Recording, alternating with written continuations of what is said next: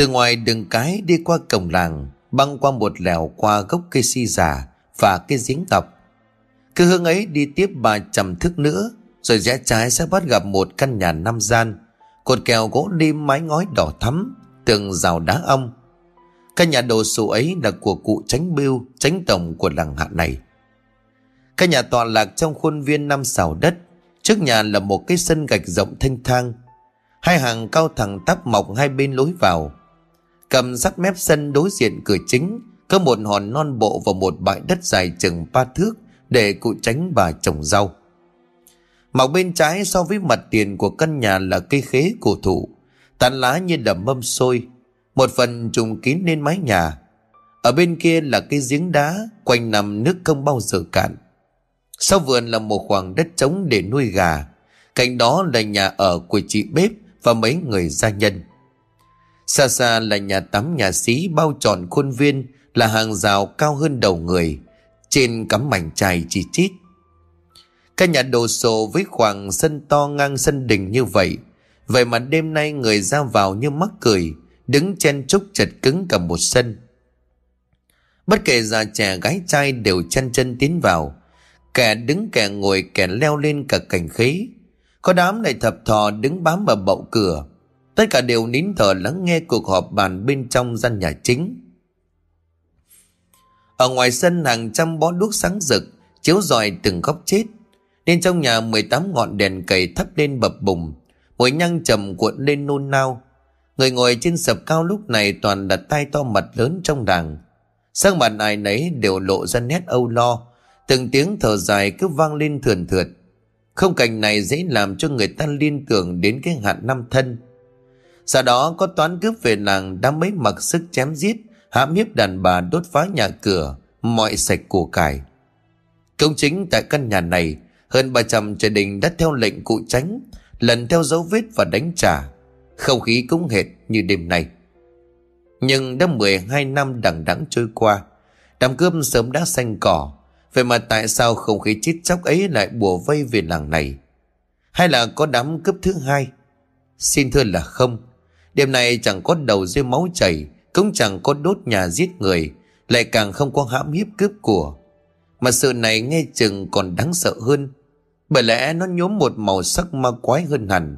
Đó là việc sáu ngôi mộ của làng này bị động.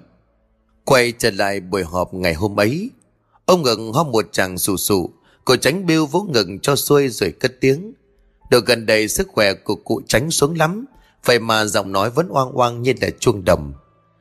Thưa các cụ cao niên cùng toàn thể dân làng, từ rào ông tổ dòng họ Phạm Văn về đây khai ấp lập làng, chuyện đến đời ta cũng đang ngót 300 năm. Trong suốt 300 năm ấy, người làng hại chúng ta phải trải qua bao cơn gian truân, đã trải qua bao phèn sóng gió. Thể theo gia phả của đình làng có ghi lại, làng ta đã bảy lần đánh đuổi đám giặc cướp, ba lần thoát khỏi nạn đói, còn thiên tai dịch bệnh thì nhiều vô số kể. Nhưng với ý chí sắt đá vàng son, người làng ta luôn đặt tôn chỉ yêu thương đùm bọc nhau lên đầu. Hiểm cảnh nào cũng có thể vượt qua. Ngược lại một giây liếc nhìn toàn bộ dân làng ngoài sân, cô tránh lại tiếp tục. Vậy mà đồ một tháng đổ lại đây, làng ta lại gặp một sự việc rất kỳ quái. Chiều hôm qua thôi, lão nhuận đây phát hiện thêm một ngôi mộ bị động, hệt như nằm ngôi mộ kia. Đó là đều bị bới lên tanh bành, xác thì bị moi ra và ăn sạch tim gan. Bây giờ xin bà con nghe lão nhuận tường trình lại để mà hiểu rõ hơn. Lão nhuận đâu nhỉ? Nghe tiếng của cụ tránh gọi thì lão nhuận từ góc nhà tiến lên, vái chào các cụ cao niên, rồi quay ra sau gặp người chào bà con. Cụ tránh vời lão lên sập vỗ vỗ xuống vị trí cạnh mình rồi lệnh. Lão cứ ngồi ở đây rồi thuật lại cho bà con tỏ tường. Lão nhuận đi lệnh, tiến lại ngồi gần cụ tránh, rồi bằng một giọng đều đều, lão bắt đầu thuật lại sự việc mà quái điểm đó. Kể thêm một chút về hoàn cảnh dạo ấy cho người đọc dễ hình dung. Làng hạ này đã có 10 đời quan tránh tầm đều trải qua nhiều biến cố của lịch sử. Thời kỳ nào ngôi làng cũng nằm vào vị trí sung yếu của lịch sử dân tộc, phải chứng kiến và chịu đựng nhiều nỗi đau chia cắt, chiến tranh xâm lược, tranh giành quyền lực.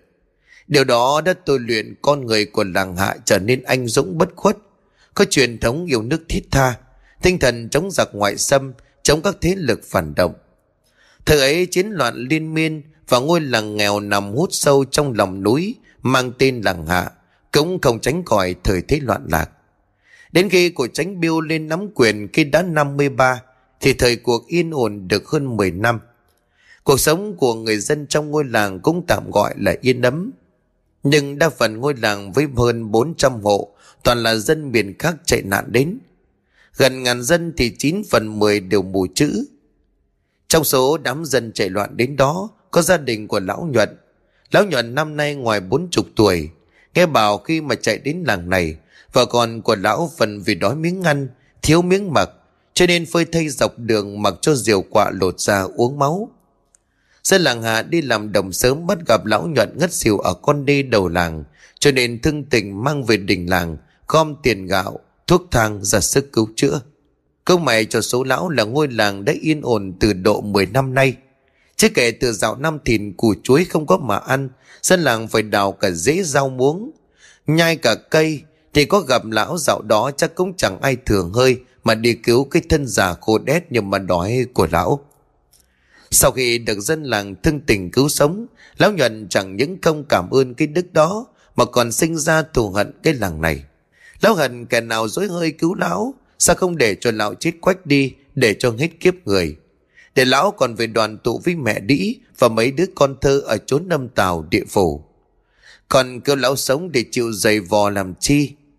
Sau cùng cái đã ổn định được tâm lý, Lão nhuận dùng một căn tròi rách ở cạnh con suối nơi thượng nguồn làm chỗ ra vào, tránh mưa tránh nắng. Bên cạnh căn tròi rách là bụi tre già quanh năm rũ xuống, che sạch ánh nắng mặt trời. Có chỗ ở rồi lão lại lấy cái nghề bắt ếch đắp đổi qua ngày. Nói là đắp đổi qua ngày cho sang, kỳ thật là có bao nhiêu lão đều nướng sạch vào mấy quán rượu. Lão thích cảm giác hơi rượu bốc lên ngà ngà, rồi cùng ngồi bình phẩm về thời thế thiên địa. Rồi sau mỗi lúc cơn say trích trắng, lão lại chân đầm đá chân chiêu liếc về căn tròi.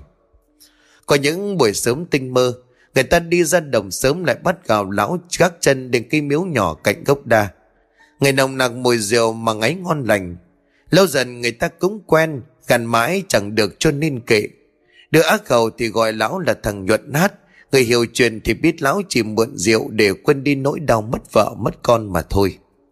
Cơ việc hàng ngày của lão nhuận là bắt ếch, khi màn đêm phủ kín ngôi làng, khi có tiếng cú mèo ăn đêm cất lên thê lương, cũng là lúc lão nhuận rời khỏi căn tròi, bắt đầu tính kế mưu sinh. Khi mà người làng đã chăn ấm đệm êm, đèn dầu vằn nhỏ mới là lúc lão chính thức làm việc. Với dần bắt ếch có thâm niên như lão, mừng nhất là những cơn mưa rầm rề, đến hai hoặc ba ngày liền. Đó là những dịp mạnh nhất mà người làm nghề bắt ếch hàng mong đợi những ngày đó lão nhuận chỉ sợ không có đủ sức để chứa, vì lũ ấy gặp mưa bảo nhau, trôi từ trong hang ra hàng hà xa số. Dân gian vẫn thường bảo nhau, đi đêm lắm có ngày gặp ma. Và quả thật lão nhuận gặp ma thật. Đêm qua trên đột nhiên nổi cơn rông tố, mưa rầm rề từ đầu giờ hợi, đến đầu giờ tí vẫn còn chưa dứt. Cơn rông báo ập đến làm cho từng lớp gỗ mỏng trên nóc căn tròi của nhuận cứ như vậy dập lên dập xuống như muốn vỡ luôn cả nóc ra. Ngồi co do trong nhà, ném ánh mắt ra ngoài màn mưa trắng xóa, lão nhuận lầm bầm chỉ tục vài câu. Mà đến giữa giờ tí mưa mới bắt đầu tạnh, chỉ còn từng cơn phong ba vẫn còn vần vũ để thổi về. Lão nhuận giết thêm bị thuốc lào lặng lẽ rời khỏi nhà với chiếc bùi nhùi nhựa thông cháy đượm Bên đông nhà dắt cái thùng mù có nắp, nhanh chóng tiến về bãi ruộng gần khu nghĩa địa cuối làng. Đây là thời điểm lão mong chờ đã lâu. Đến bãi đồng mà lão nhuận nhanh chóng sắn quần, bị bóm lội xuống, bùn đất ngập đến nửa ống chân. Tay trái của lão cầm cái cây đuốc, cái phải làm làm cây gậy, rồi bắt đầu cuộc săn đêm. Ngọn đuốc tầm nhựa thông gặp gió lồng tăng bạt đi, bập bùng như ánh lửa ma chơi. Cây gậy gỗ trong tay của lão nhuận vạch đám cỏ dài, đôi mắt của lão sầm xoay hít lượt. Hơn một canh giờ trôi qua mà vẫn không được mấy con. Lão nhuận chán nản tiến lên một bờ ruộng, cắm cây đuốc xuống rồi mở nắp thừng nhìn vào. Mới được có ba con ếch hoa mai nằm phơi bụng trong đó. Làm nhầm mấy câu lão tiếp tục cầm cây gậy đập mạnh xuống bờ ruộng nhằm cho lũ ếch kinh sợ, thấy động mà chui ra khỏi hang. Thêm một canh giờ trôi qua mà số ếch ước chừng mới được năm sáu con. Đã vậy lại còn bé lắm. Chán nản cộng thêm mệt mỏi, lão thở dài một lượt rồi tiến sát ra con sông bên cạnh khu mả. Cỡ thùng ếch trên vài xuống vào vạch quần ra đáy. Lão nhuận dùng mình một chập rồi kinh như vậy chút bầu tâm sự xuống con nước đục ngầu. Trời mới mưa xong nhưng không khí có chiều bức bách, tiếng gió vùn vút làm mấy bụi tre bên cạnh con sông oằn mình. Trong không gian tối đen như hũ nút, tiếng cọt kẹt phát ra càng trói tai gấp vạn lần. Mọi chuyện vẫn bình yên với xóm nghèo bên cánh đồng rộng ngút mắt. Hầu hết dần trong làng hạ lúc đó đã đi ngủ. Ngôi làng đã dần vào bóng tối đen đặc. Vùng quê yên tĩnh đó, mỗi lần nghe tiếng chó sủa thì chắc mầm rằng có chuyện chẳng lành. Vì không ai dám đi đêm cả, và lại người ta cũng chẳng có mục đích để đi lại ban đêm. Người ta ngủ sớm chuẩn bị cho một ngày lao động vất vả đang chờ họ. Ngủ sớm vì một ngày mệt mỏi họ đã bắn mặt cho đất bắn lưng cho trời. Chó sủa thì có trộm rồi, chắc chắn là như vậy. Nhưng mà đêm nay tiếng chó chu liên hồi, từ nhà này chuyển sang nhà khác, như có một bóng mà đi lững lờ trong xóm. Dân làng thì ngay bàn tán tin rằng đó là chó sủa ma. Đêm ấy mọi thứ yên lặng như mọi đêm, không có ma cũng chẳng có trộm. Nhưng có một thứ còn kinh hồn hơn sắp xảy ra. Không có đầu rơi máu chảy, không có giết người đốt nhà, và điều đó đang diễn ra ngày trong khu nghĩa địa của làng, tức là cách chỗ lão nhuận bắt ếch chỉ một trăm bước chân. Quay trở lại đêm kinh hoàng ấy, lão nhuận lắc lắc tay mấy cái rồi kéo cao cặp quần bằng thứ vải nâu sồng chấp vá đủ chỗ. Bất thần lão trong mày, hình như trong tiếng gió thốc vào tai của lão từ khu mà hoang là tiếng đàn bà khóc nghe rất thê lương.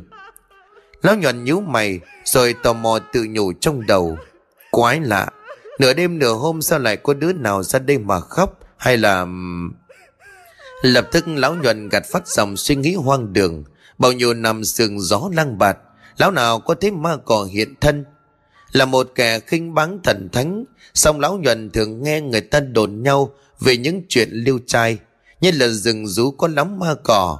Người xuôi có những con mà chết oan uổng đội mùa sống lại Đi tìm kẻ bạc ác gieo rắc tội lỗi cho họ Đi đầu cũng đều gặp những chuyện mang sắc màu đầy yếu tố tâm linh, cho nên xuất hiện lắm kẻ sinh ra cái tục truyền miệng về những điều trong cõi âm tào địa ngục.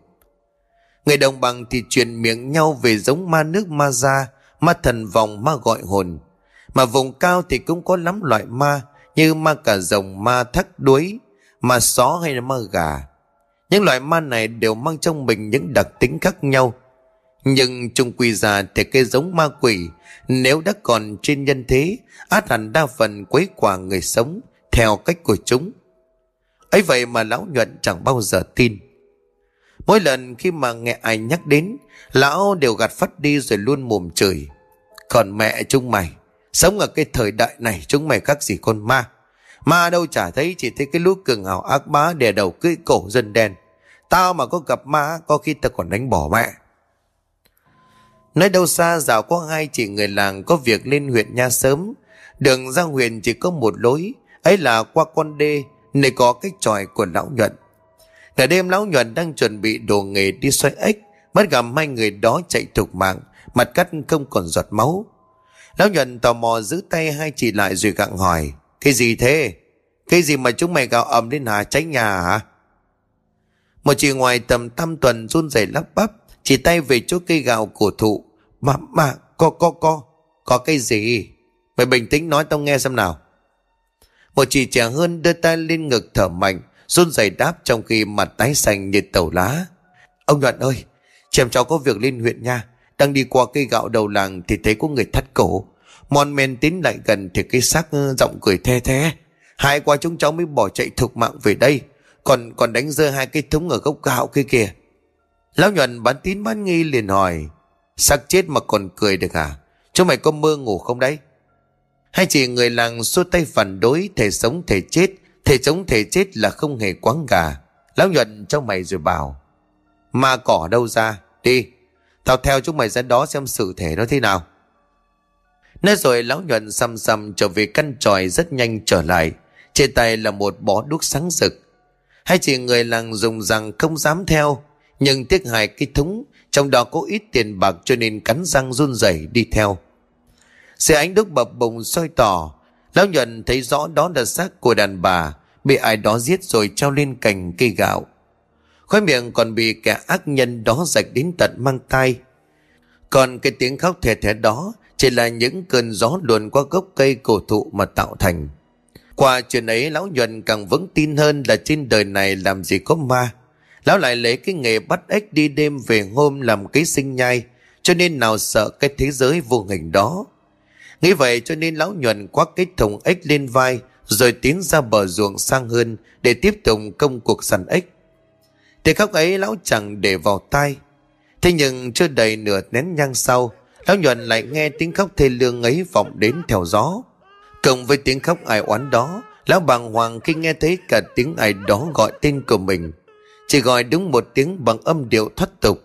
Xen lẫn với tiếng thều thào đó, Lão còn nghe cả tiếng răng rắc như tiếng ai đó bẻ củi khô.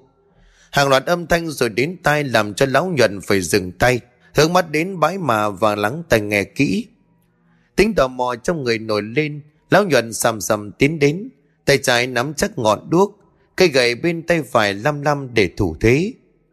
Nhẹ nhàng tiến lại gần nơi phát ra tiếng khóc, Lão nhuận nhận ra thanh âm đó cất lên từ đám mà hoang, Nằm khuất sau mộ tổ của gia tộc họ Trần Văn.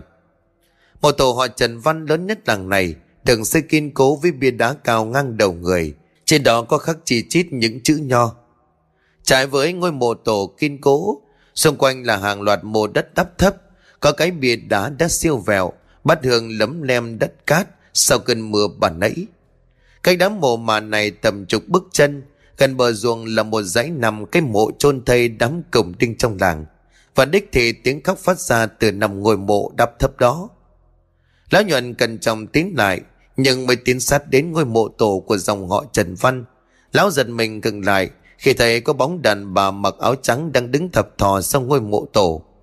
Người đàn bà tóc bạc như cước lại rũ ra bù xù che kín mặt, cho nên không nhìn rõ dung nhan.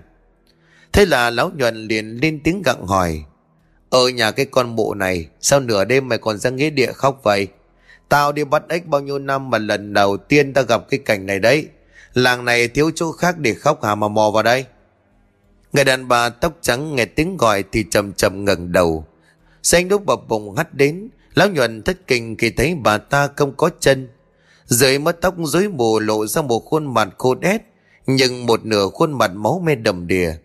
Nửa khuôn mặt bên kia lại trắng héo lộ cả xương. Hai hốc mắt trúng sầu đen ngòm Có má tóc lại và cổ họng vắt ra chẳng thanh âm như vọng về, Thì trốn u mình xa xăm lắm. Ông nhuận ơi, Nó ăn thịt tôi tôi đau lắm trong khi lão nhuận còn đang á khẩu chôn chân tại chỗ, Thì bóng đàn bà quay người bỏ đi. Khuất nhanh sang ngôi mộ tổ của dòng họ Trần Văn. Lão nhuận hại quá bèn ngã giật lùi lại mấy bước. Mồm mũ ớ ngày mắt lạc thần. Nhưng vốn là một kẻ to gan lớn mật, Bình sinh nào có tin ma quỷ là gì? Sau mấy giây chấn an, lão nhuận liền lầm bẩm, Mẹ tiên nhân nhà mày, Định giả thân ra quỷ dọa ông à? Ông thì... Đang tính vùng dậy đuổi theo xem kẻ kia là ai. Đột nhiên lão nhuận cực lại. Trong đêm đen vọng đến tai của lão là tiếng răng rắc, sau gió như tiếng của ai đó nhai xương gà vậy. Từng âm thanh rõ ràng chứa đầy sức nặng. Lão nhuận bán tín bán nghi mon men tín lại, cố gắng không tạo ra tiếng động. Vô tình chân của lão đầm vào hòn ngói mục ai đó vất gần đó. Chỉ một tiếng động nhỏ vang lên, thì ở chỗ nằm ngồi mộ kia Tiếng răng rắc đột nhiên dừng lại. Im bặt không còn tiếng. Lão nhuận nhón chân lên thêm một bước Thì bất tình lình ở đám mộ đắp đất, Có một bóng đen lao vụt xa Tiếng kêu thét đến đình tài Làm cho lão nhuận hãi hùng cào lên, Ngã bồ ngửa người ra đằng sau. Trong giây phút khiếp đảm đó, Một phần vạn sự tỉnh táo Vẫn kịp giúp lão nhận ra. Bóng đèn đó lao vụn vào trong bãi mà Thoàn thoát như một cơn gió rất nhanh đã biến mất sau dãy mộ bia tầng tầng lớp lớp như một mê cung. Mà kệ đúng quần đã ướt đẫm, lão nhuận lao vội lại dãy mộ bia đắp thấp. Đến lúc này nỗi kinh hoàng mới thực sự dâng lên đến đỉnh điểm. Ở nền đất cao hơn mặt ruộng độ hai găng tay, hiện rõ dưới ánh đuốc của lão là một cái xác đàn bà mới bị moi ra khỏi lỗ mà. Nửa thân dưới của cái xác còn quấn chiếu, cái chiếu chưa mộng còn ướt sũng Toàn thân cái sắc da rẻ đã chuyển sang một màu xám ngắt. Ở bụng trưng lên như là cái lu đựng nước, Thì da đổi chỗ nứt ra Và ở các kẽ nứt bám đầy dòi bọ. Nơi hốc mắt mới bị khoét ra như hai lỗ sâu đen ngòm. Khuôn mặt phụ thống bị cào tuột ra một bên, Lộ ra lớp xương mặt màu nâu vàng. Và nơi vị trí trái tim của cái xác Giờ đã bị rạch tan nát. Đám dịch vàng và máu mù hồi thối sộc lên theo gió đến mũi làm cho lão nhuận gặp bụng nôn ói. Lão nhuận ném cả gậy, cả đuốc, Lao mình xuống ruộng rồi cắm đầu bỏ chạy. Lão ngã rúi rồi mấy lần xong lại vùng lên, Tiếp tục bỏ chạy thục mạng Tuyệt không dám quay mặt lại. Tiếng thét của lão làm cho mấy con chó trong làng thích động cũng phải sủa rộn lên. Kể đến đây thì lão nhuận run bần bật, Cô tránh biêu vỗ tay động viên lão, Rồi quay sang dân làng nói, Thưa các cụ, thưa bà con Việc lão nhuận chứng kiến xác của bà Thắm mới chôn chưa lâu, Bị đào lên là cái thứ sáu. Làng ta trước nay không có kẻ nào táng tận lương tâm như vậy. Việc động mồ động mã lại là việc rất hệ chậm Vậy nên là cái hôm nay, Bill tôi tập trung bà con đến đây, Cốt là để bàn ra đối sách. Cổ đội chí một bậc cao niên lão làng trầm ngâm mấy giây rồi nói, Bẩm cụ tránh thưa bà con, Chí tôi là một người sống lâu nhất ở cây làng này. Hơn 80 năm qua Tôi chưa bao giờ thấy việc nào kỳ quái như lần này. Theo ngụ ý của tôi thì trước hết Cô tránh cứ cắt cử trai đinh Chia nhau ra chấn thủ ở quanh khu mả làng. Trước là để đảm bảo ngôi mả của những người đã khuất Được an toàn xác thân không bị đảo lên. Sao cụ phải cho người đi hai đằng? Đắm dần đèn nín thở nghe cụ đồ giảng giải. Cụ tránh biêu chắp tay sát một cái rồi nói Bẩm cụ à, xin hỏi đó là hai đằng nào? Cô đồ trí trầm ngâm rồi đáp. Đằng một là đi báo quan trên, Đằng hai là đi thỉnh thầy về. Nếu có kẻ nào to gan quật mồ quật mả Thì giao cho quan xử lý. Nhưng bằng thứ gây ra tội nghiệt này là thứ không phải con người, Thì chỉ có thầy mới có thể diệt được. Mình cứ tính cả hai đằng dương âm cho nó vẹn toàn. Cô tránh và các cụ cao niên tấm tắc khen đó là diệu kế. Phải mà ngay trong đêm, Đám trai đinh trong làng chưa thành 10 tốp Mỗi tốp gồm 8 người Đứng vây quanh bãi mà hoang một đám khác được lệnh lên huyện nha báo án cho quan. Riêng của tránh biêu và ông đồ trí thì cùng hai gã gian nô đánh xe ngựa về tận núi sâu, tìm đến một thầy bùa cao tay tên là Túc. Thầy Túc này là bạn tâm giao với cụ đồ, bản thân thầy là một cao nhân với tài tầm long chốc mạch, diệt yêu trừ quỷ. Nhưng suối quẩy làm sao, thầy Túc đi cúng cho một gia chủ ở xa chưa về. Quan trên mải mê đi cứu đê ở huyện khác cho nên đằng nào cũng hỏng. Việc chừa ngã ngũ trong làng có kẻ ác miệng đã bịa ra rằng việc giết người ăn xác đó là do bà già tên mót gây ra. Một đồn mười, mười đồn trăm, những tin đồn vô căn cứ cứ như vậy theo gió bay đi. Ở cái làng 9 phần 10 mùa chữ này, trình độ nhận thức còn hạn chế. Một khi người người bảo đó là đúng, thì chắc chắn chuyện đó là đúng. Thành ra bà Mót trở thành mục tiêu công kích của đám dân trong làng ít học.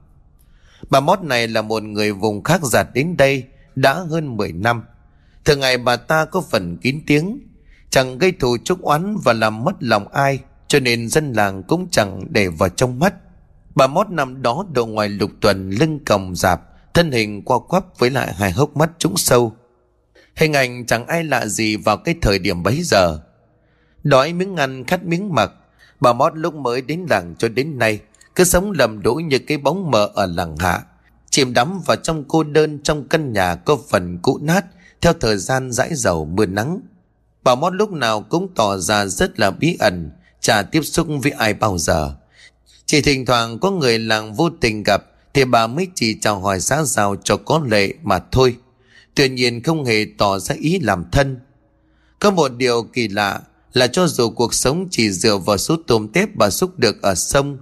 Vậy mà bà Mót dù ngấp nghé 70 tuổi rồi, thế mà dạo gần đây trông có vẻ hồng hào và khỏe mạnh lắm. Dạo gần đây đã có những lời đồn ác ý của đám ngồi lê đôi mắt, lắm chuyện lắm quà trong những lúc nông nhàn đại để như. Các ông các bà biết gì chưa? Tôi à, tối qua là tôi đi có dịp đi ngang qua căn nhà lá của bà ta. Lúc mà vừa bước qua hàng rào dâm bột đó Tiền mắt tôi liếc vào Các ông các bà thì tôi có biết gì không Tiếng của một mụ đàn bà mặt bánh đúc cất lên đầy thần bí, nhanh chóng gợi lên tính hiếu kỳ của những đám người bu quanh. Câu hỏi chứa đầy sức nặng đó làm cho tiếng xì xào đâm gian một lúc, như người ta đi xem hát bội. Một gã mắt quát tay rơi đang rít thuốc lào, nghe vậy cũng dầu mò chân lên rồi hối thúc. Thế cái gì thì nói thẳng tuột ra đi. Hà cứ làm sao mà mày cứ úp úp mở mở, bố ai mà lần sẽ được. Đám đồng ngồi lên một tiếng đồng tình rồi cùng hướng mắt nhìn về mụ đàn bà khi chờ đợi. Một đàn bà xít miếng bã trầu, nhanh tay lau đám nước đỏ quạnh như máu bên mép, rồi giơ tay lên ra hiệu im lặng. Cả má nồng núc mỡ lại rung lên theo mỗi nhịp nhếch mép. Tôi là tôi thấy bà ta cũng bái cái gì đó ở sát vách. Tôi tò mò đứng lại xem, thì lễ cung ấy diễn ra đến tận khuya. Đúng ra là đến cuối giờ hợi mới ngừng đấy.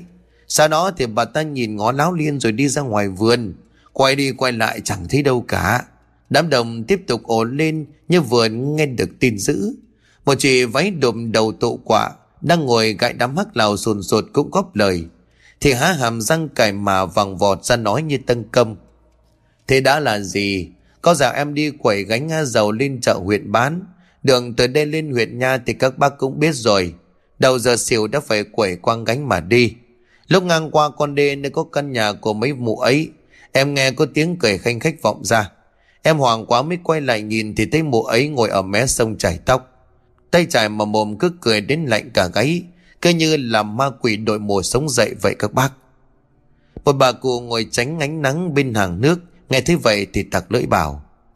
Việc trong nhà chưa lo xong mà đang nghĩ đến việc thiên hạ, cứ bô bô cái mồm lên, đến tay người ta thì lại rách việc, bởi à, đành rằng chẳng tiếp xúc với ai. Thế nhưng mà trước nay nào có điều tiếng gì? Thôi về mà lo việc đi Nhanh chứ sắp tối rồi đó Sợ lắm. Nói rồi bà cụ cấp nón phổi đít đi ngay. Đám người thấy sườn xào cho nên cũng tìm cớ ai về nhà nấy.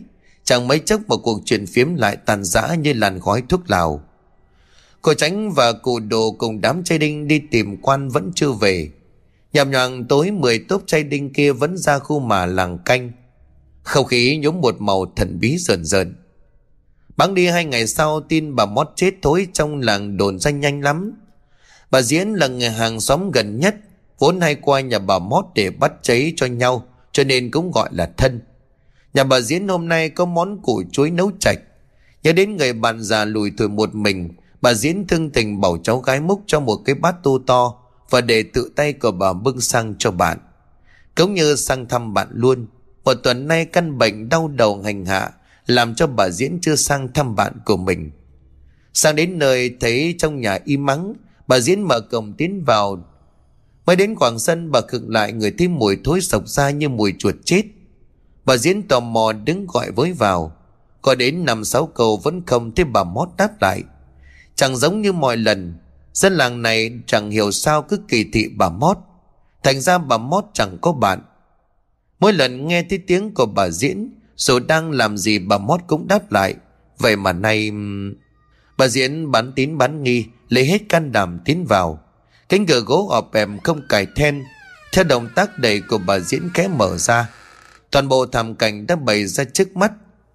Bà Diễn chết chân tại chỗ, Bắt chạch nấu củ chuối cũng rớt xuống khỏi tay Đánh dây choàng một cái xuống nền vỡ tan. Bên trong nhà bà Mót nằm co quắp trên nền đất lạnh Thì già đã bắt đầu nhũn bét rồi nhặng bu kín. Đám dịch vàng hôi thối xỉ ra Đóng vánh thành một khoảng. Bên cạnh cái xác đã thối khắm Có con mèo đen ngồi ở đó.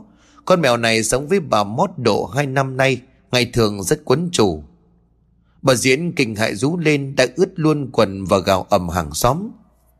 Tin bà mót chết đồn ra nhanh lắm, Rồi chẳng mấy thân thiết Xong người ta vẫn bảo nhau quấn chiếu đem chôn, Chứ chẳng tổ chức mai chay gì cả. Đám người làm việc ấy chẳng phải vì thiện tâm, Mà vì sợ để lâu thành dịch bệnh, Cũng như chẳng ai chịu được cái mùi thối khắm của xác chết. Sau cái chết đáng sợ ấy, Bà diễn thương người bạn già cả đời khổ cực. Đến chết còn chịu hàm oan và không có nổi cỗ quan tài quản thây Thương tình bà Diễn bỏ tiền lập bàn thờ cho bạn ngay tại căn nhà cũ của bà Mót. Ngày nào cùng với cháu gái sang đó thắp hương. Và trong mấy lần đó bà Diễn đều thích con mèo đen mà bạn mình hay nuôi nằm ủ rũ ở cạnh bàn thờ. Thế con mèo có vẻ nhớ chủ cũ, Bà Diễn cắm quay nhang xuống xoa đầu của nó rồi bảo Này mèo ơi Mày nhớ chủ hả Bà cụ mất rồi Sinh thời bà cụ chăm mày như con đẻ Thôi thì về ở với tao Nếu đồng ý thì lại đây Là thầy con mèo như hiểu tiếng người Nó chui khỏi gầm bàn thờ tiến lại rụi đầu vào chân của bà Diễn Bà Diễn mừng lắm bế tóc con mèo bỏ vào cái lằn cói mới đem sang rồi đóng cửa đi về. Bà Mót nghèo mặt dẹp, sinh thời ăn bữa sáng lo bữa tối, cho nên con mèo chẳng khá hơn. Hơn một tuổi mà nó bé bằng cái bắp ngu non, lông lá bù xù, duy chỉ có cái là rất nhanh nhẹn. Bà Diễn đem nó về nhà, coi như làm giúp bà bạn già đã khuất một việc cuối. Vừa về đến nhà con chó vẹn đang nằm ở đống rơm, bỗng nhiên đứng bật dậy.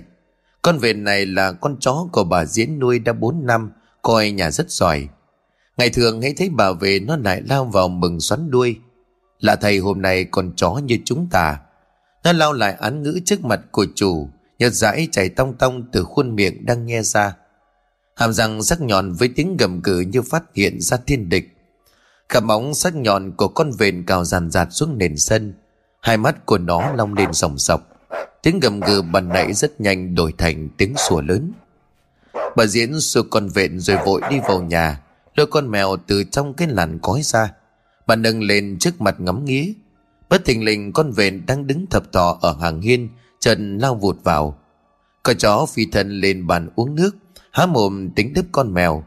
Theo bản năng con mèo kêu ré lên, nhảy phát một phát lên nóc tủ, rồi đăm đăm nhìn xuống. Cú nhảy bất ngờ làm cặp móng vuốt cào mạnh vào tay của bà Diễn, toạc ra mấy đường dớm máu. Bà Diễn cầu tiết tính rút cuốc đánh con vện, sau đó đã chạy cắm đầu ra ngoài. Đứng ở khoảng sân và chu ẩm lên. Nhìn đống ấm chén bị con vện làm đổ, bà Diễn cả giận chộp lấy cái cốc ném mạnh. Con vện hoàng hồn lùi nhanh ra đống rơm, mắt vẫn chừng chừng nhìn vào trong nhà và tiếng gầm cừ trong cổ không dừng lại. Bà diễn nhăn mặt đi ra bể nước rửa vết thương Đoàn quay vào nhà dọn dẹp mấy cái cốc vỡ. Đem ném ra hàng rào xong bà quay lại nhà.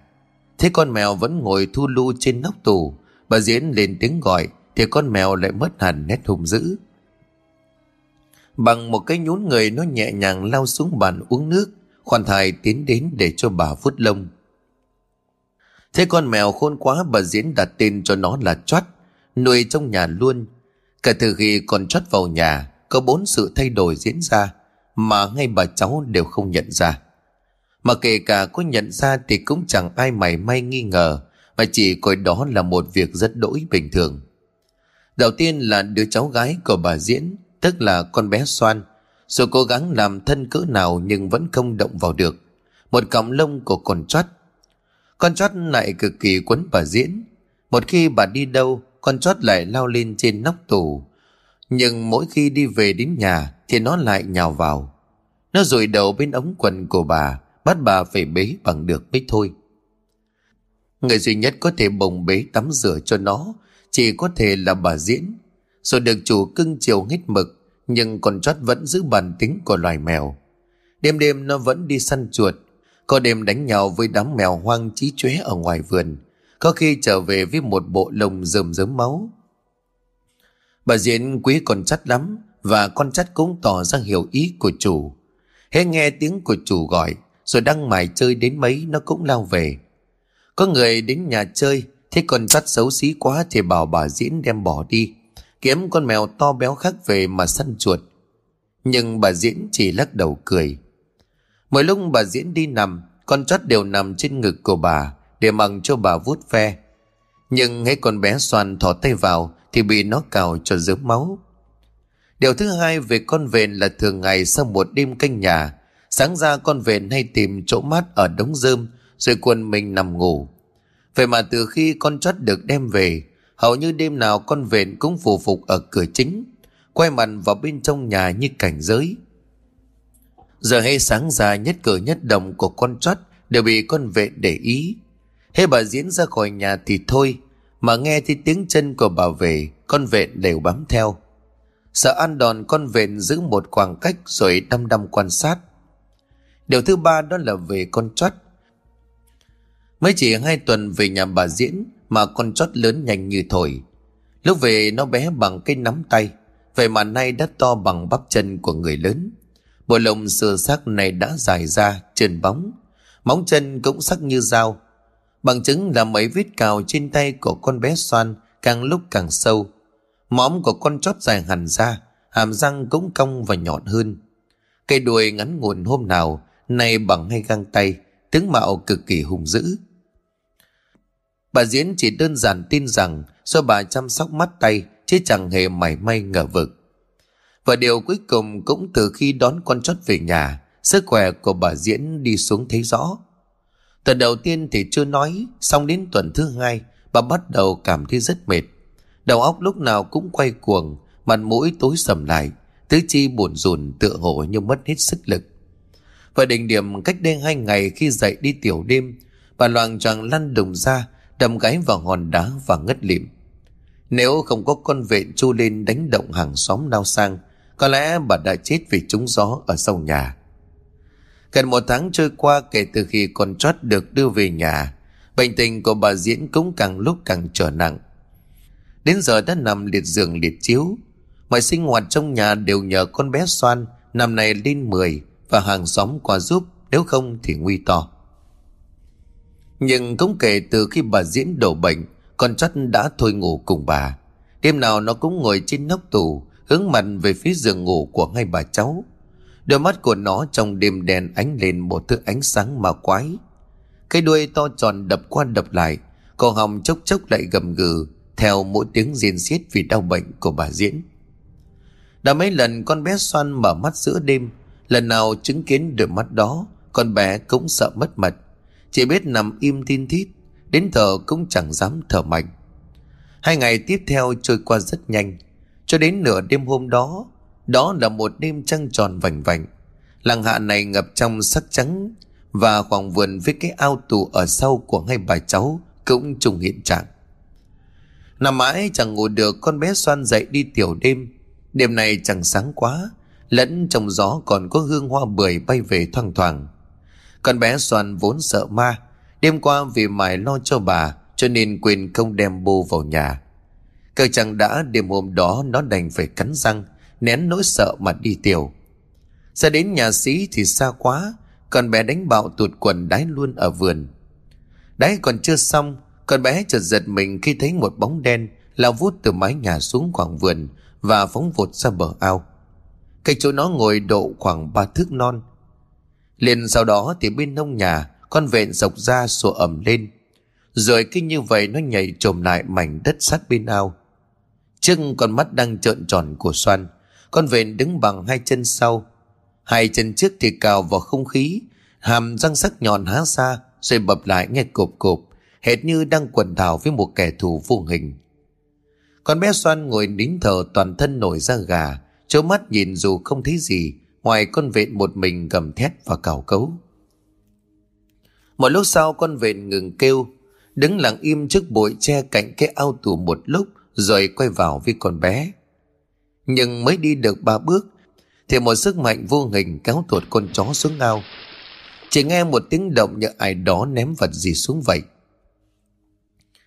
Liền sau đó, tiếng chu ẩm mỹ của con vện bé dần. Thay vào đó là tiếng quấy đầm và tiếng sặc nước. Một lát sau cảnh vật lại im ắng như chưa có chuyện gì xảy ra.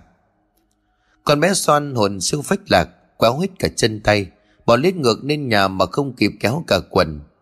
Lê lết mãi mới lên đến hàng hiên, Vừa bò vào qua bậc cửa con bé tái mặt, Khi thấy con chót đang ngồi trên nóc tủ Phía bộ lồng ướt sũng.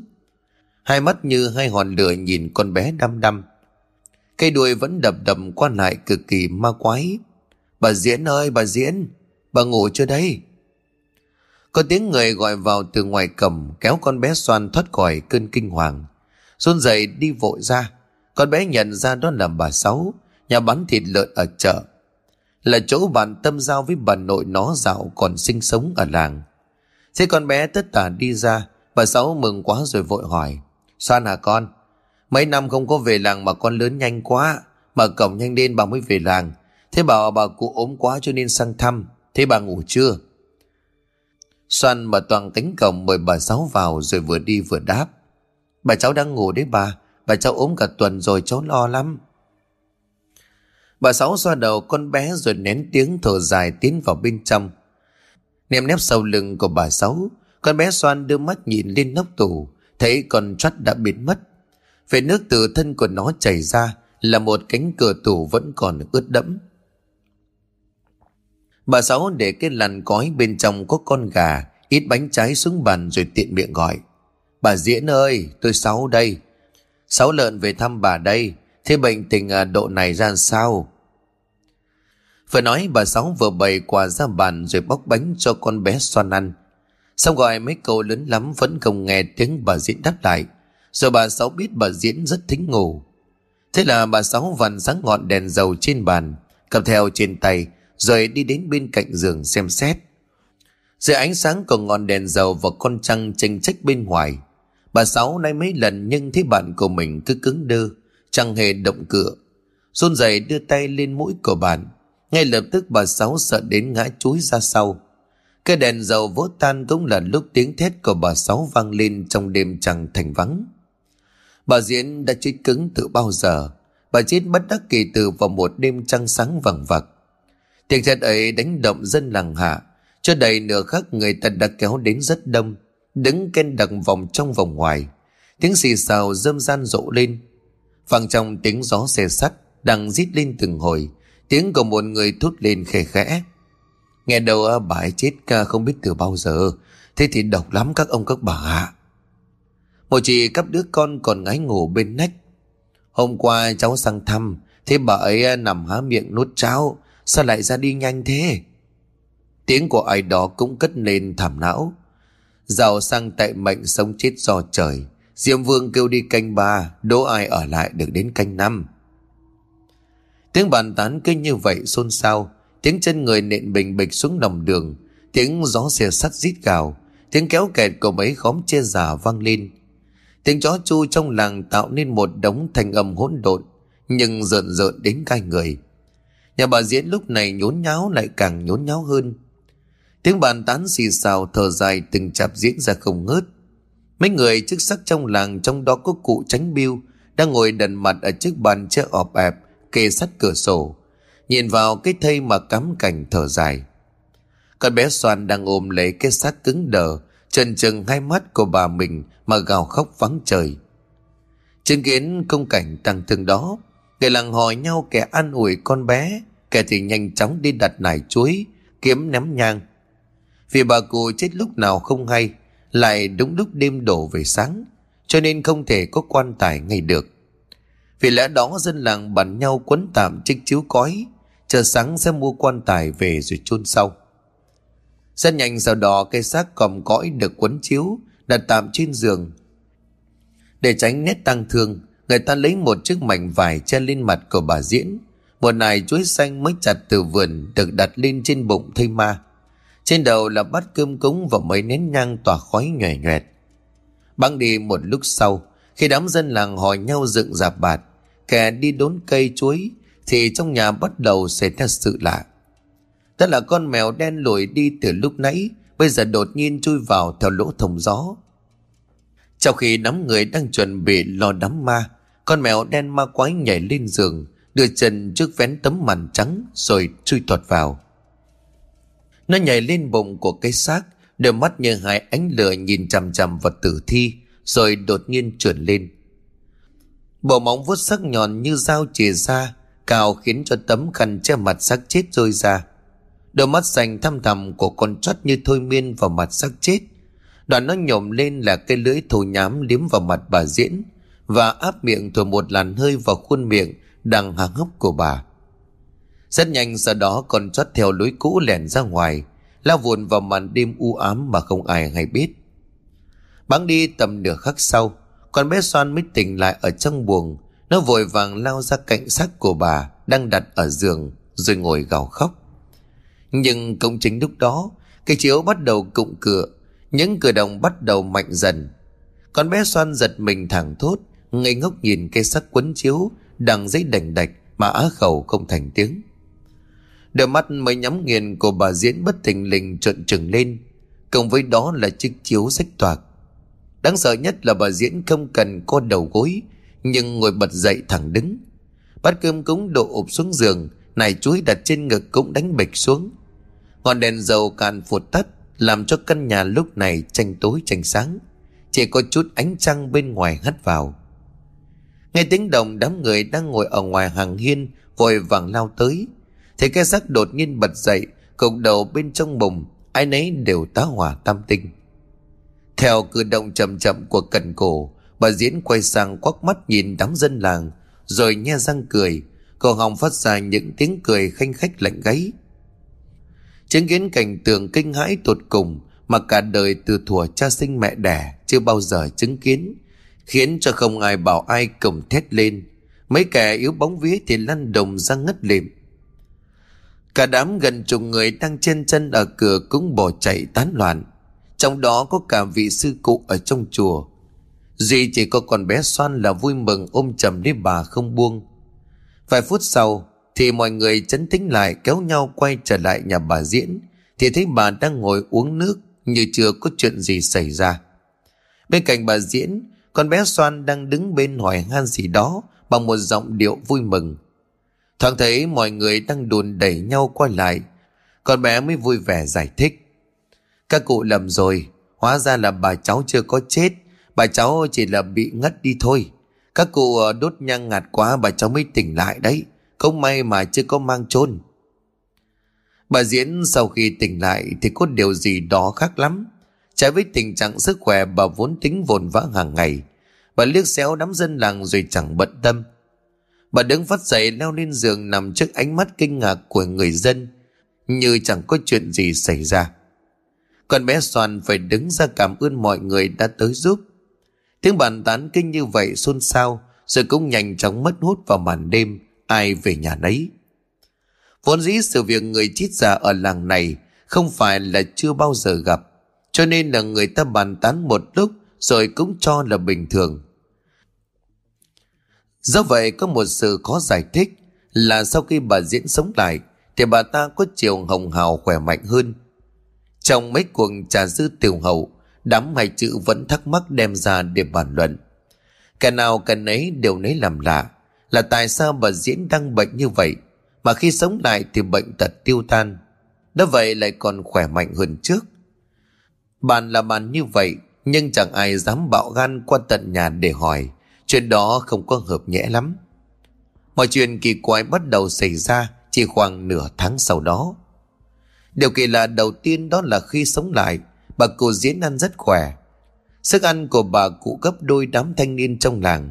Bữa nào bữa nấy bà đều ăn đến bà thú cơm. Và con bé Soan để ý, Bà cụ rất thích ăn đồ sống. Sinh thời bà Diễn là một người ăn chay trường. Vậy mà từ khi sống lại, Bà cô lại đòi ăn thịt ăn cá. Con bé Soan cũng chẳng mảy may nghi ngờ, Vì nghĩ rằng cơ thể của bà còn yếu, Càng bồi bổ được bao nhiêu thì càng tốt. Cho đến sẩm tối hôm ấy, Mới ăn xong bữa cơm tối chưa lâu, Bà diễn lại hối, Soan ơi, Mày cho tao ăn, tao đói quá. Soan đang rửa bầm bát Nghe tiếng gọi kêu khào cất lên từ trong nhà, Thì vội vàng đứng dậy chống tay, Vừa lau vào vạt áo Xoan vừa đi vào trong nhà. Bà bảo gì con? Bà diễn ngồi co do trong mồm rồi dục Soan ơi, Mày cho tao ăn, Tao đói quá. Ô hay, Chả phải mới ăn cơm sau đấy hả? Bà diễn lặp lại câu nói lần thứ ba, Giọng điều khàn khàn nghe đầy ma quái. Xoan ơi, Mày cho tao ăn ta đói quá Thương bà con bé Xoan đành bảo Vâng thế để con bắt à, con gà con làm thịt cho bà ăn nhé. Bà nằm đợi con. Nói rồi con bé vội ra vườn sau, tay thò vào trong chuồng, bắt con gà máy tơ đem ra cắt tiết. Con gà chết nghẹo cổ, vết cắt còn đang dòng dòng máu tươi, được con bé bỏ vào cái chậu thầu bằng gốm. Sừng nhớ ra còn thiếu mấy củ gừng, con bé tính ra luống đất và com lưng nhổ. Nhưng vừa quay lại giếng thì lạ thay, bát tiết gà đã trống trơn, con gà mái tư nằm trong cái chậu thầu cũng biến mất. Con bé ngây người ra mấy giây rồi lẩm bẩm. Quái lạ. Sau khi con vện chết nổi ở ao, chả lẽ đám cầy cáo nó lộng hành. Mà cũng không có phải. Cầy cáo mà vào chả nhẽ mình không nghe tiếng chân. Hay là con gà nó chưa chết hẳn. Thế là con bé liền cầm đèn dầu xoay theo vệt máu rơi ẩn nền đất và tiến lên nhà trên. Vệt máu dẫn thẳng vào trong nhà và dẫn đến thẳng giường nơi bà nội của nó đang nằm. Nghe tiếng ngáy phò phò, con bé liền mon men tính lại. Đập vào nó là cảnh bà nội mình đang nằm ngủ say trong tư thế cuộn mình hệt như loài mèo. Và khi ánh đèn dầu dọi đến, con bé thất kinh khi thấy mồm của bà mình đỏ lòm toàn máu, xung quanh vùng vãi đầy lông gà. Con bé hoảng lắm, song vốn thương bà cho nên việc ấy chẳng để trong lòng lâu, chỉ cho rằng bà mình già cả cho nên lú lẫn. Tầm đầu giờ tốt hôm sau, ông Hận là người làng bên tất tà sang thăm bà Diễn. Sở dĩ dạo nọ khi gia đình của ông Hận còn cư hàn, lúc bà cụ thân sinh ra ông bệnh nặng qua đời. Nhà ông Hận chẳng có đủ tiền mua cho cụ mảnh ván chôn thây. Vốn là chỗ quen biết, sau khi nghe tin đó trong đêm chẳng ngại mưa gió, bà Diễn lao sang đưa cho ông hai đồng bạc trắng. Ơn nghĩa ấy ông Hận ghi lòng tạc giả. Vì lẽ đó ngày khi mà làm ăn xa về, nghe tin là bà Diễn chết đi sống lại, ông Hận bèn tất tả chạy sang thăm. Đêm hôm đó là một đêm trăng sáng. Lúc sang đến cổng nhà bà Diễn, đang tính đưa tay gõ cổng thì bất giác ông Hận khựng lại. Lúc ánh mắt vô tình nhìn lên mái nhà, ông Hận hái hùng nhận ra trên nóc nhà của bà Diễn lờ mờ xuất hiện một bóng người. Bóng người đó xõa mái tóc bạc rối bù, thân hình lòm khòm, mặt hướng lên nhìn trăng. Ông Hận ngạc nhiên lẩm bẩm, quái lạ, thế nào đêm hôm còn ngồi trên mái nhà thế kia? Sáng này thì đúng là dáng của đàn bà hay là ăn trộm. Nhưng mà sao mà lạ lùng vậy? Đi ăn trộm lại trèo lên mái nhà làm cái gì? Ông Hận định thần nhìn kỹ, dưới ánh trăng rằm ông nhận thấy người đàn bà gầy gò đang giơ cầm tay dài ngoằng lên để liếm miệng. Điều bộ cực kỳ quái đàn, bóng của người đàn bà đó hết liếm tay rồi lại liếm áo. Có lúc ngẩng đầu nhìn trăng rồi lại ngước đầu nhìn về xa, có vẻ như đang chờ đợi hoặc trông ngóng gì đó.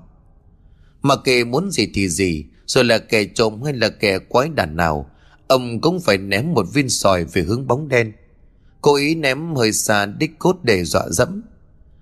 Ông không định tâm ném chúng, e chết người lại ân hận. Hòn sỏi vút buông ra, cách bóng đen khoảng một thước. Bóng đen giật mình rồi chỉ đánh vút một cái, đã lao mình vào trong màn đêm rồi biến mất. Ông Hận đưa tay đập cổng rồi rất nhanh trở vào. Không khỏi băn khoăn về những điều vừa xảy ra. Ông suy nghĩ vẩn vơ mãi cho đến khi nghe tiếng con xoan hỏi đến làm gì. Ông Hận trình bày lý do đến thăm.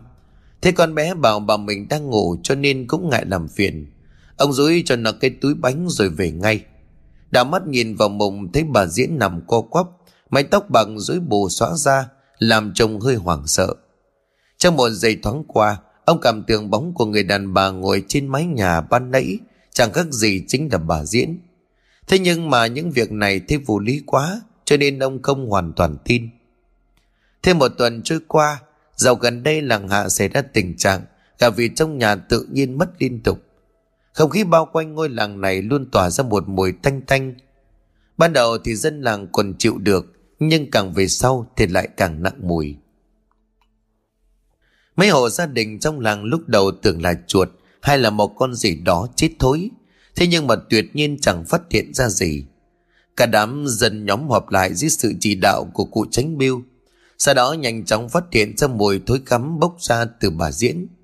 Cả đám hỏi nhau kéo sang xem xét sự thể thì giật mình thấy con bé xoan đang chạy thục mạng.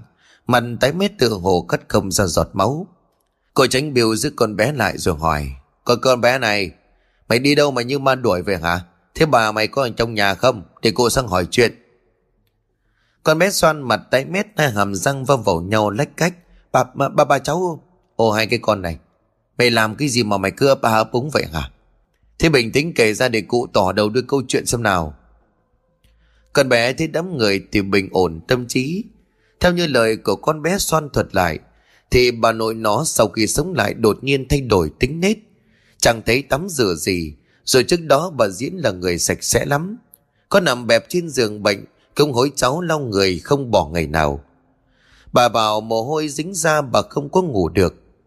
Vậy mà từ sau khi sống dậy Bà Diễn lại ở rất bẩn Ngay cả bản thân con bé xoan Rồi hết lòng thương yêu kính trọng bà Nhưng thực sự không thể chịu nổi mùi khó chịu từ bà nội. Vì lẽ đó cho nên con bé cho bà Diễn vào ở riêng trong căn buồng trong. Và lại bản thân của bà Diễn hình như chẳng chịu được ánh mặt trời cho nên ở lì luôn trong đó, không chẳng thèm đòi ra ngoài. Hàng ngày con bé xoan mang cơm và cho bà nội ăn chứ không ăn cùng nữa. Bắn đi được vài ngày thì trong một lần đưa cơm, con bé xoan mới nghe tiếng động lạ trong buồng của bà. Tò mò con bé ghé mắt nhìn qua khe cửa, một cảnh tượng hãi hùng đập vào mắt của nó. Bà Diễn đang lê lết trong phòng, người thì lở loét bị thối giữa. Trong khuôn miệng đang cắn cổ của một con chuột cống. Chính vì sự ấy cho nên con bé chạy ra đây và gặp đám dân làng cũng vừa kéo tới. Đám dân làng nghe đến đây tái mặt nhìn nhau, cả đám nhanh chóng xôn xao, kẻ yếu bóng vía co lại thành một cụm. Sau khi chấn tĩnh cả đám dẫn đầu là cụ tránh biêu nhanh chân tiến lại căn nhà. Nhưng mà lạ thay lúc mấy kẻ bạo gan mở cửa thì bà Diễn đang ngồi trên giường và mọi thứ rất bình thường. Tuyệt không có sự gì lạ. Có điều mùi nồng nặc như sắc thối tỏa ra kinh khiếp lắm. Linh tính mách bảo có chuyện chẳng lành. Cô tránh biêu hỏi han qua loa, rồi kêu dân làng ra về đoạn nhanh chân say thằng Thuần chạy đi tìm các cụ cao niên. Sau một hồi thảo luận, các cụ bảo với cụ tránh biêu, trăm phần trăm là bà diễn chúng ta. Việc cấp bách lúc này là tìm về ngọn núi thiêng, xem thầy Túc đã đi cúng về chưa.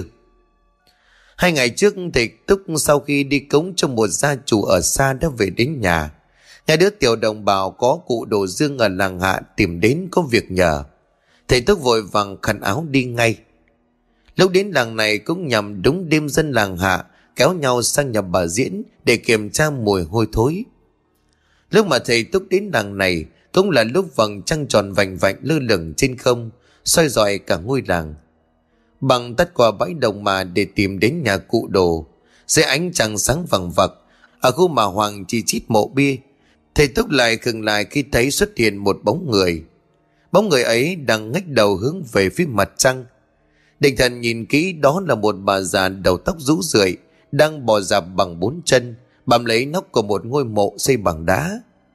Lão bà này thật kỳ lạ. Thầy Túc sốc tay này, nhẹ nhàng tiến lại gần một ngôi mộ có bia đá cao, rồi ghé mắt quan sát. Bỗng nhiên vô tình đập trúng cành cây khô, tiếng động đó làm cho bóng của người đàn bà kia bất giác quay đầu lại. Ánh trăng soi dọi thân sắc của bà ta. Đập vào mắt của thầy Túc là một khuôn mặt khô đét, mồm ngoác ra, để lộ ra hai hàm răng trắng ẩn. Hai bên mép lòi ra bốn cái răng nành dài cỡ ngón tay nhọn hoắt. Phát hiện ra sự có mặt của thầy, hai trong mắt của bà già bỗng nhiên đỏ rực. Trên khuôn mặt mọc ra một lớp lông đèn bóng, cổ họng phát ra một tiếng gầm gừ âm ỉ. Thân ảnh của bà già vụt đi như một tia chớp, nhắm thẳng thầy mà nhào tới. Thầy tức cúi người né tránh đoạn cất ra giọng nói dịu cợt. Hóa ra là mèo tinh, đến đúng lúc lắm. Nói rồi thầy móc trong áo ra một sợi dây thừng dài tầm năm thước, đang ngầm sẵn chu sa, lắc nhẹ trên tay phóng vụt ra. Chỉ nghe tiếng vật phát ra, dây thừng như một mũi tên cắm xuyên qua cơ thể khô đét của bà già tóc bạc. Thầy túc xoay xoay mấy lần thì sợi dây thừng đã trói chặt thân thể của bà ta. Thầy thuận tay ném một đầu sợi dây qua một mộ đá cao, rồi lại hết sức bình sinh kéo mạnh. Tức thì bà già bị treo ngược lên. Bà già vùng vẫy một hồi rồi há mồm cắn dây thừng. Sợi dây đứt toạc, bóng của bà lẩn nhanh vào trong đám mộ bìa mất hút. Thầy túc đuổi theo xong không kịp. Thu lại dây thừng thầy tiến lại trước ngôi mộ nơi bà già mới ngồi. Bên cạnh ngôi mộ là có một ngôi mả thấp lè tè, cỏ còn chưa kịp mọc. Đó là lúc thầy thấy có một cái xác người mới chết bị moi ra cắn xé nhằm nhở, hiện trạng cực kỳ thê thảm. Vội vã tìm đường đến nhà ông Đồ Dương, thầy Túc vô tình gặp đám người làng, không đang từ nhà bà diễn gia đình để họp bàn. Hai bên tao ngộ chào hỏi nhau vài câu, thầy Túc bèn đem sự việc bần nãy ra kể lại. Dân làng nghe xong ai nấy đều sợ mất mật. Theo lời chỉ của thầy thì quả nhiên ngôi mộ với cái xác bị cắn xé nhăm nhở lộ ra Vậy là ngôi mà thứ bảy đã bị động. Lần nữa kéo nhau trở lại đỉnh. Đám của tránh đem việc của nhà bà diễn ra trần tình chi tiết. Chỉ thấy thầy Túc trầm ngâm một hồi rồi đanh mạch phán. Bà này thật ra chết từ hôm đấy. Bây giờ bị quỷ nhập cho nên mới còn sống đây. xác thân của bà ta, song hồn phách của giống ma quỷ. Nếu ta không nhầm thì bà ấy bị con linh miêu hấp hồn. Cờ tránh biêu lắp bắp nói. Linh miêu nó là giống gì vậy thầy? Thầy tức liền thở dài rồi đáp. Dân gian quan niệm nó là một mèo ma. Được sinh ra từ cuộc hôn phối rừng rú ngẫu nhiên. Hiếm có giữa con mèo cái đen tuyền với một con rắn hổ ngựa. Con hổ ngựa đó lại chỉ ăn thịt con cắp. Hai ông ấy quấn đi nhau, đúng vào giờ mão trong Tết đoan ngọ. Loại linh miêu này thân là mèo, thế nhưng mà có hồn phách của rắn. Nó là thứ có liên hệ chặt chẽ với cõi âm.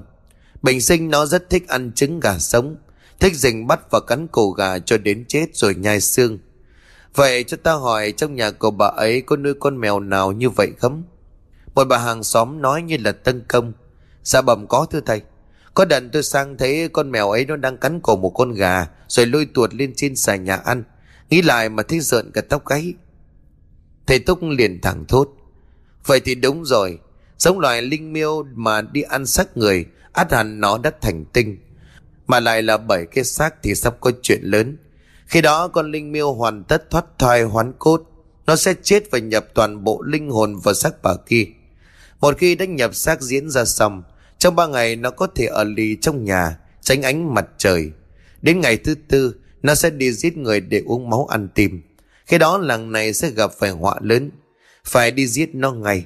Đêm nay nó mới ăn cái xác này. Pháp lực của nó còn đang yếu. Để quá ba đêm thì làng này sẽ chết sạch.